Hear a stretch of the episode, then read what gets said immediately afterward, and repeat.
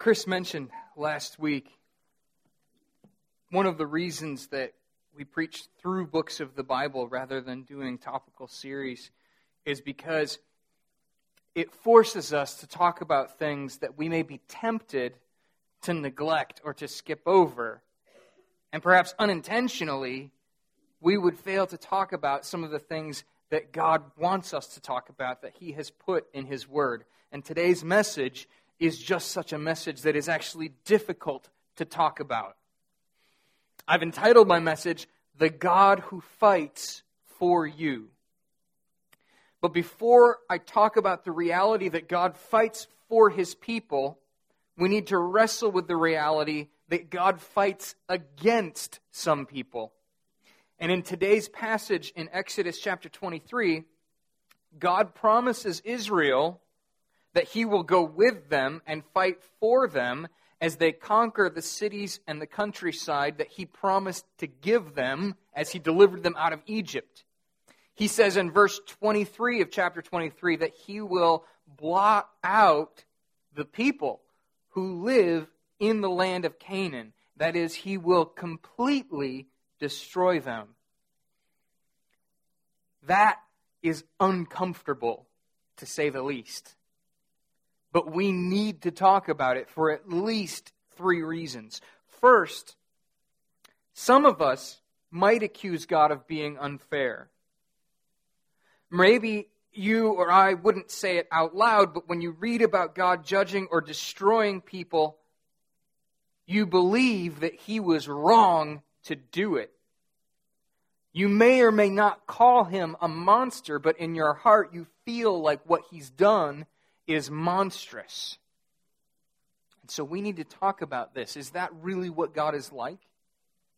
Second, even if you wouldn't fit into that group, you, you may not think that God is actually unfair. You may, for whatever reason, look at this and believe that God was just in doing it.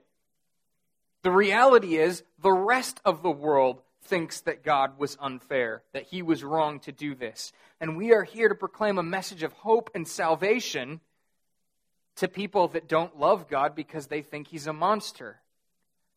How can we lead people to love the Lord when they are horrified by him?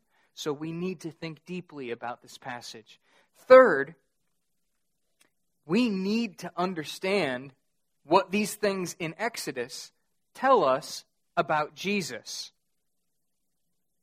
The Bible says that Jesus is the same yesterday, today, and forever.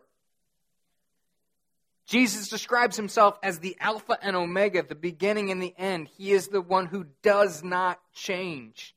And that means that Jesus' character was the exact same when God told the Israelites that he would blot out the people in Canaan. Jesus was exactly the same then as he was when he hung on the cross. But how can that be? How can God destroy some people and at the same time love us so much that he sent his son to die in our place. In short, how is the conquest of Canaan okay? The way many people answer that question is they vilify the Canaanites. They just say they deserved it. They were especially bad, they were especially wicked people. And this is actually not hard to do. The Bible clearly states that God is judging the Canaanites for their wickedness and their sin. So, for example, I'm going to give you three verses that kind of demonstrate this. Genesis 15 16. Genesis 15 16 says that God waits 400 years before he fulfills the promises to Abraham. And part of the reason is he is being patient with the sin of the Amorites. He says their sin has not come to completion, it is not full yet, and so their time of judgment has not arrived. So, as he's promised Abraham incredible blessing, he says the time for that blessing is not now. 400 years from now, the time will come. The Bible does give us horrifying details about the gods that they worshiped in Canaan, the sins that they are piling up in Genesis 15 16 are sins of gross idolatry. And they practice a gruesome sort of child torture and sacrifice to a demon god named Molech. If you've read the Old Testament, for example, one such passage, Leviticus chapter 20, Leviticus chapter 20 begins with God warning Israel about the evils of worshiping Canaanite gods like Molech. It says, Do not let your children pass through the fire. That's not hyperbole. When they worshiped the demon god Molech, they literally burned babies alive. This is not an exaggeration. This is a gross form of child sacrifice and idolatry. And Exodus, er, excuse me, Leviticus 20 continues the sexual immorality that dominated their culture brought judgment on Canaan, and God clearly says he detested the people who lived in Canaan because of their immorality and their wicked and evil idolatry. And then the last passage that goes along with this Deuteronomy 9, 4 through 6. Deuteronomy 9, 4 through 6. God tells his people, speaking to his people, to the Israelites, not because of your righteousness do you possess the land. So he says, I'm driving these people out and giving their land to you, not because you are righteous, but because of the wickedness of these nations. Not because you're righteous. In fact, he ends and he says, You are a stubborn people. The only distinction is when God chooses to judge a people who has not repented. So, in one sense, understanding the sin of the Canaanites, their gross idolatry and immorality, is important because you can begin to understand that God is just in punishing sin. There comes a time when his patience ends and he will not tolerate evil forever. But the tendency to do that with Scripture, to take a warning of God and to apply it to someone else, I think is ultimately foolish. I think it would be foolish for us to just learn a few historical facts about the Canaanites from archaeology or from the scriptures themselves just so that we feel better about biblical history. Because that leaves the Bible unapplied to our present lives, to you and I. Instead, I believe we must recognize that the God who judged the Canaanites is still a holy God, and his judgment will come again. And so for scripture reading, Jill read Second Thessalonians chapter 1, which makes this incredibly clear. Jesus is described returning in flaming fire, inflicting vengeance on those who do not know God and on those who do not obey the gospel of our Lord Jesus. The scripture says, and again, Second Thessalonians chapter 1, they will suffer the punishment of eternal destruction away from the presence of the Lord and the glory of his might. In other words, the past judgment on Canaan should serve as a warning of future judgment. We as believers are in the present time caught up in a spiritual war where we wait for the return of Christ. God's people are promised victory through Jesus. But those who reject Jesus face the real prospect of God's judgment. And so the wisest thing to do with the judgment on Canaan is to see it as a warning of God's future judgment, which God will bring about through Jesus. And King Jesus is never wrong. So let me ask you are you ready to meet him. I'm not asking this of someone else. I'm asking each of you are you ready to meet the Lord Jesus Christ when he comes described in fire as a righteous judge, as a conquering king? Have you come to him and confessed your sin and trusted that he will save you? If you have, then I believe that the instructions and promises that God makes to Israel apply very directly to you, that the things that happen to them happen as an example for us. In fact, the promises that we have in Jesus are even richer and better. And so this morning we will see three things that I believe apply to those who are trusting in the Lord. God wants us to listen, God expects us to be faithful, and God promises that He Himself will fight for us. All of those are true for New Testament Christian believers in Jesus. But if you do not recognize that Jesus is coming as a judge, and you are not ready to meet him, then let me warn you that you should not see yourself as an Israelite in this passage. Instead, you should be warned that right now, God is being patient with you, but future judgment is coming, and there will come a time when he will punish those who do not love the gospel of Jesus Christ. And so, with that as a background, and I would encourage each of you to be thinking about where do I fit within this passage this morning, let's go to our text in the book of Exodus. And first, we will see the condition of God's blessing on his people. The condition of God's blessing is that we listen. Look with me at verses 20 through 22.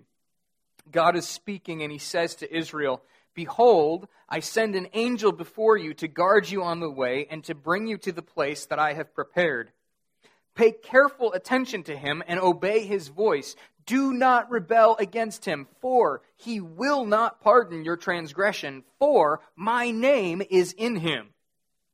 But if you carefully obey his voice and do all that I say, then I will be an enemy to your enemies and an adversary to your adversaries. God promises his angel will guard his people and he will bring them all the way to the promised land. In other words, they have a divine escort guaranteeing their safety between Egypt and the promised land and all the fullness of God's blessings. But notice, this promise also contains a warning. God says they must pay careful attention and obey because their disobedience, their sin, will bring them under his judgment, even though they are his people. He will not allow his name and his reputation to be tarnished by people who represent him and then live contrary to his character. And I believe that same warning applies to us. We as believers also have the promise of God's presence, and we also have the warning that we must listen carefully and do all that the Lord instructs us to do. And so let me give you a few verses from the New Testament that demonstrate the promises of God that his presence is with us. So for example, Ephesians chapter 1 verses 14. Ephesians chapter 1 verses 14 says this, those who have heard the good news that Jesus died for our sins and rose from the dead and believed in Jesus have been sealed with the promised Holy Spirit. That means we have the Spirit of the living God with us, on us, everywhere you go. And when you believe the Holy Spirit, then unites himself to you and he never leaves you. You have the promise of God's presence with you. And the sealing means that you will remain God's, that you belong to him, and it's a precious promise of protection and that will never change. The Holy Spirit is God's presence within you, and that means that God Himself fights for you. A moment ago, I said we are in the midst of a spiritual war as we wait for Jesus to return. And in the midst of that, the Father continually loves you and works all things together for your good.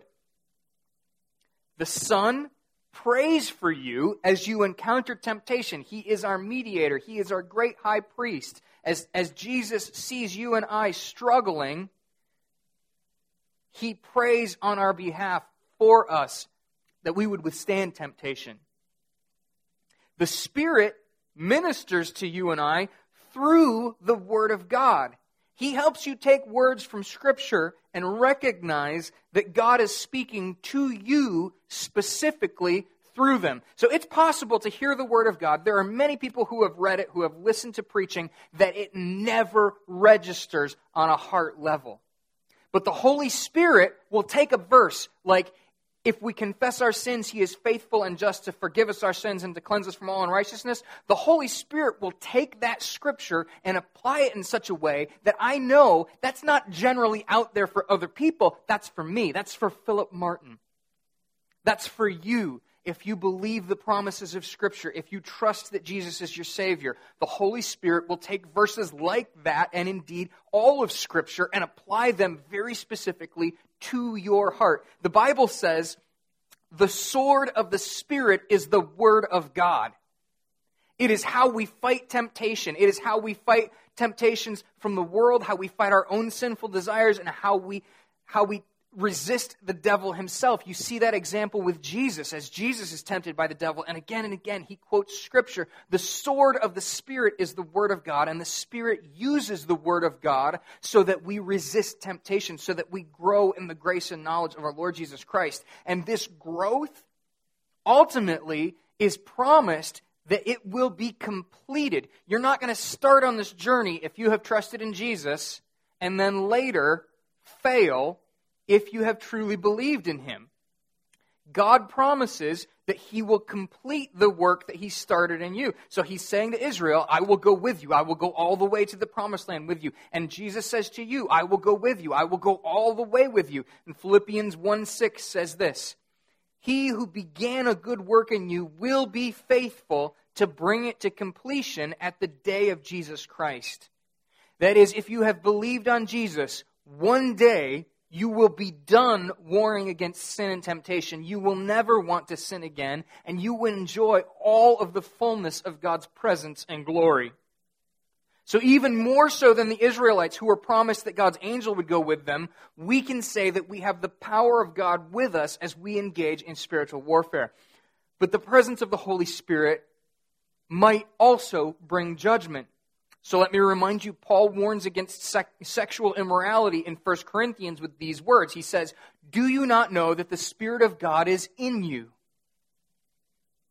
And James, writing to the church, says that God jealously guards the Spirit he has made to dwell within us. Hear this warning from James. This is James chapter 4. I'm going to read verses 1 through 5. James says this to believers, not to unbelievers. He says, What causes quarrels and what causes fights among you? Is it not this, that your passions are at war within you? You desire and do not have, so you murder. You covet and cannot obtain, so you fight and quarrel. You do not have because you do not ask, and you ask and do not receive because you ask wrongly to spend it on your passions. You adulterous people, do you not know that friendship with the world is enmity with God? Therefore, whoever wishes to be a friend of the world makes himself an enemy of God. If God expected Israel to carefully listen because he sent his angel before them, how much more should we carefully listen to the Word of God? If you have believed the gospel of Jesus, recognize that this passage from James is talking to you. James is saying, examine your life to see if you are listening to the Word of God and honoring the Spirit who is in you. If God has given you His Spirit, are you then turning and living like an unbeliever. James says that would describe you as an adulterer or an adulteress because you've come to God for salvation and then said thank you and gone and served your own desires and passions. And I believe this applies not only to individuals, but to the entire church. Do we listen to what God's word says to us? Do we recognize the sacred responsibility that comes with the awesome privilege of God's presence, that God present is with us now? Or are you tempted to ignore God's word? Because if we neglect the word of God in our lives, we run the risk of worshiping idols. Notice the next promise and the warning that comes in verses 23 to 26 with me. Read along with me back in Exodus chapter 23. God says this, starting in verse 23 we see the command for God's blessing is to be faithful. The command for God's blessing is to be faithful. God says, When my angel goes before you and brings you to the Amorites and the Hittites and the Perizzites and the Canaanites, the Hivites and the Jebusites, I will blot them out. You shall not bow down to their gods nor serve them, nor do as they do, but you shall utterly overthrow them and break their pillars in pieces. You shall serve the Lord your God, and he will bless your bread and water. And I will take sickness away from among you None shall miscarry or be barren in your land. I will fulfill the number of your days. I read the passage from James chapter 4 a moment ago because it so clearly states that God jealously guards the spirit he's placed in us. I believe it very clearly shows that the same sort of jealousy God had for his name in ancient Israel applies to his people in his church right now. God jealously guards the Spirit that He's placed in us. But for this point, where God says very carefully, we are to be faithful. If we are not faithful, we will not experience the blessings of God. That passage from James also applies because it talks about idolatry within the church. James makes it clear how simple and harmless idolatry can appear. It's as small as something that you want that God has not given you. Paul says covetousness is idolatry. When I think of covetousness, to me it's the spiritual equivalent of chicken pox. It might be bad, but largely it seems harmless. But that's not what God says. He says it's worshiping a gift that He intended to bless us with as God instead of worshiping God. It is replacing God with something good. And James describes it as friendship with the world. That means that there is more to being a Christian than being a good citizen, part of a good community, having a good reputation. That means friendship with the world. If you get along perfectly with non believers and there are no bumps and no problems, that means that you are not representing God as you should. You are not living as if Jesus comes back at any moment you are living as a citizen of the world and being unfaithful to your king. And all of the things that we replace God with, that we worship as idols, are good things. It might be physical health, it might be possessions, it might be pleasure. All of those are good things. And all of them God provides for his people as they are faithful. But if you place God's gifts in the place of God, you become an idolater. And God will not bless you. And so here's the number one question we should be asking, that I should be asking. How do you know if you've done that? How do you know if you are not being faithful to the Lord? And I think the best way to know it, in part, you can measure what you are doing. How are you faithful to the Lord? How are you listening to His word? How are you faithful at your church, at work, in your home? But I think the easier way to know for certain that something has gone wrong is how do you respond when you do not get your way or when you lose something you love?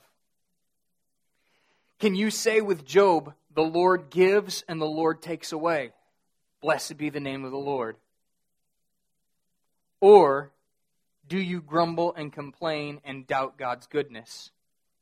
Bear in mind, these stern warnings are coming in the context of God's promised blessing. He is saying that He blesses His people, and as He blesses them, they will very likely feel the pull to worship other gods. He promises abundant food, He promises growing families, and in the midst of that blessing, they will face the temptation to worship idols. And I believe it's a warning that we must heed. As he's promised his blessing, you can see his specific kindness in the last few verses from our passage today. So look with me at verses 27 to 33 back in Exodus chapter 23. God says, I will send my terror before you and will throw into confusion all the people against whom you shall come, and I will make all of your enemies turn their backs to you. And I will send hornets before you, which shall drive out the Hivites, the Canaanites, and the Hittites from before you. I will not drive them out from you from before you in one year, lest the land become desolate and the wild beasts multiply against you. Little by little I will drive them out from before you, until, until you have increased and possessed the land. And I will set your border from the Red Sea to the Sea of the Philistines, and from the wilderness to the Euphrates. For I will give the inhabitants of the land into your hand, and you shall drive them out before you. You shall make no covenant with them and their gods. They shall not dwell in your land, lest they make you sin against me. For if you serve their gods, it will surely be a snare to you. Notice the kindness of God's blessing is in his timing. He says he will drive the nations out before them, but he will not do it in a moment. Instead, he will do it gradually. At this point in time, the nation of Israel is small relative to the land God promised to give them. They could not fill it, they could not farm it, because numerically they weren't large enough. And so God promised to give them literally more than they could handle, but he says he won't do it all at once. If God had driven out everyone who lived in Canaan before them, they would have lost control of the land. So God times this perfectly, and again, he lovingly warns them against the dangers of idolatry. And I believe, as we think about how this applies in the church, God still works the same way. I believe he works the same way with us individually as believers, as we war against sin in our lives, and he works the same way strategically in his kingdom, the church, as we spread the good news of Jesus around the world. So let me mention first on an individual basis. When we come to Christ, we are not made perfect in a second. If you know a Christian, you've met a sinner. All of us continue to sin, and we will sin until we see the Lord face to face. I think if we were made perfect in a second, we would not be able to love God for all He's done for us. When I came to Christ, I was eight years old. I remember specifically feeling guilty because I had told a lie to my mom, and that was the sin that helped me realize that I was a sinner and I needed Jesus, that Jesus died for me and rose from the dead, that his blood covered my sin, and that sin of lying very specifically. Now, as a 35 year old, almost, that sin seems like small potatoes. It was not a big deal in the grand scheme of things. There are much worse things that I have done since then. And so I understand the depth of my sin as an eight year old and also as someone who continues to struggle to walk in obedience to the Lord in greater detail. And as I've seen God grow me in my faith, and as I've seen victory in different areas, and as I've seen and experienced his blessings, I began to appreciate in ways that I never could have as an eight year old what that salvation means and is. Because God has, in his kindness, grown me slowly and gradually so that I learn to depend on him more and more. Because of God's kindness, my personal growth helps me love the Lord, and I believe it's the same with each of us. I believe that's also true at a church wide level. Jesus has given his church the command not to go in and conquer an earthly kingdom. We don't go in with guns and knives. We don't even advance the kingdom of Christ through politics. But instead, we are to spread the gospel of Jesus Christ, the good news that we can repent and be forgiven for our sins. Jesus has promised to be with us as we go. He said, Lo, I am with you always, even to the end of the age. He says that right as he gives the command to go and spread the good news. And he said that he will do this through his Holy Spirit. He said that it's, it's a good thing that he ascended to heaven. Jesus, as the incarnate Son of God, as, as the Son of God who has become fully man, cannot minister to a world of seven billion people if he were physically with us. But the Holy Spirit can. The Holy Spirit is here in Holly, and the Holy Spirit is in China, and the Holy Spirit is in India and Africa, and every place all over the world. The Holy Spirit is with all of God's church. And yet, The church has not triumphantly spread the gospel all around the world so that the whole world is now Christian and saved. Everybody can say that's obviously not true. God has instead established his kingdom in specific places. And sometimes he has allowed his people to suffer. In fact, very often he has allowed his people to suffer. And in his wisdom, he advances his kingdom in his own time, perfectly, exactly as he should. And as we wait for the return of the Lord, he constantly urges churches to be obedient and faithful.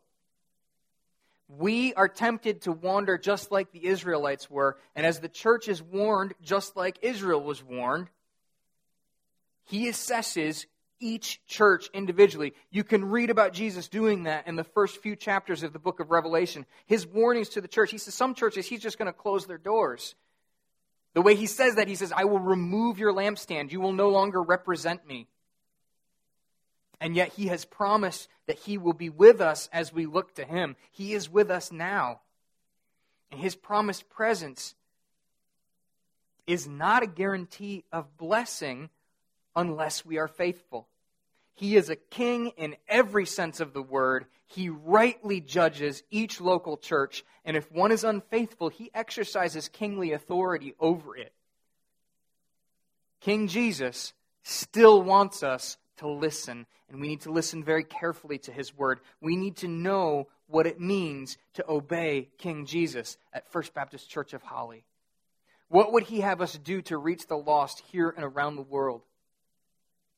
Our obedience should be measurable. So, so Jesus says to proclaim the gospel. That's a measurable task. How often are we communicating the truth that Jesus died for our sins and rose from the dead? How many people have heard that message and been called to repentance? Now, I, I, believe God is the one who makes that call effective. But He has given us the responsibility to pray for our community, to pray for our world, and to spread the good news of Jesus and to invite people to repentance. Are there places in Holly that aren't being reached? Our church has been in our community for over 175 years, somewhere around 179 years now. Are there places in our own community that we have not gone and shared the good news? And we've got to be conscious of the fact that the community is always changing. So we need to be aware of our local church and ask are we being faithful to the job that Jesus has given us to do as we ask for his presence to bless us?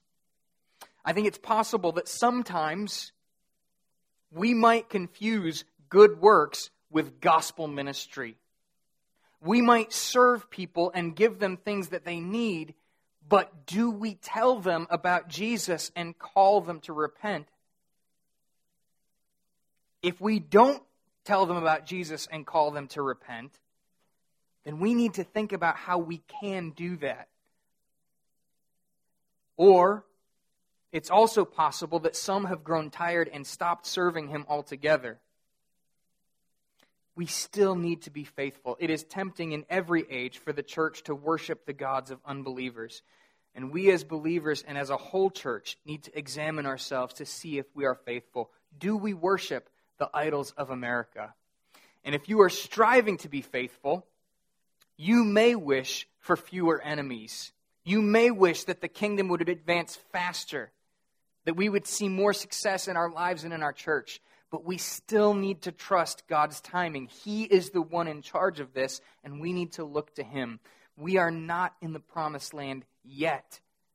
We've not even seen our King yet, but at the right time, Jesus will come. And until then, we need to obey Him and be ready. So let me ask you this morning are you ready?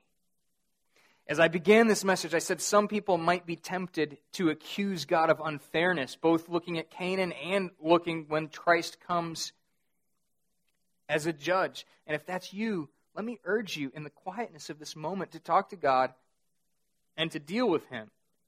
You may need to repent. If you believe God is unfair, you do need to repent.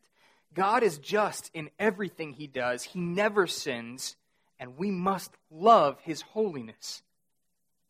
You may know people who believe God is unfair, so let me urge you to pray for them, that God would have mercy on them and lead them to repentance. I believe apart from the work of God, none of us will love the Lord. All of us will accuse him of unfairness. It takes a miracle to change your heart, so let's be faithful to pray for miraculous repentance in the people we know and love and in our community. And if you believe that Jesus is somehow different from the God who judged the Canaanites, then let me say very clearly you need to know Jesus better. Jesus is not honored when we are ashamed of his coming as a righteous judge. When we want to act like Jesus is this loving friend of sinners, but he's not a judge, that does not honor him and his reputation. Let me urge you to know Jesus better through his word. Read the Gospels, Matthew, Mark, Luke, and John, so that you know him better. Read Second Thessalonians that talks about his coming, and read Revelation chapter 19, where we see our Savior return on a white horse with a sharp sword striking down the nations. That's Jesus. Jesus is described as ruling with a rod of iron. He will tread the winepress of the fury of the wrath of God the Almighty. That's Jesus who loved us and gave himself for us.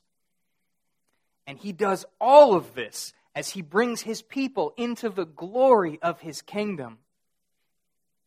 Let me urge you, if you believe God is unfair, to look at Jesus Christ. Look at him honestly.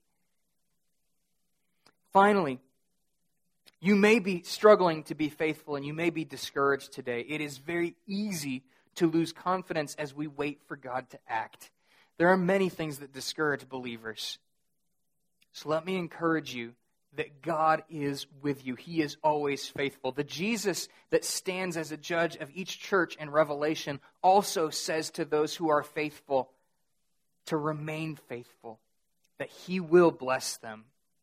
And I often close my messages with a few verses from Jude saying that God is the one who is able to keep you from falling and to present you blameless before the presence of his glory with great joy. So let me remind you that he is with you. He is here now. He fights for you. He has never lost a fight, and he never will. And you can trust him. Let's pray.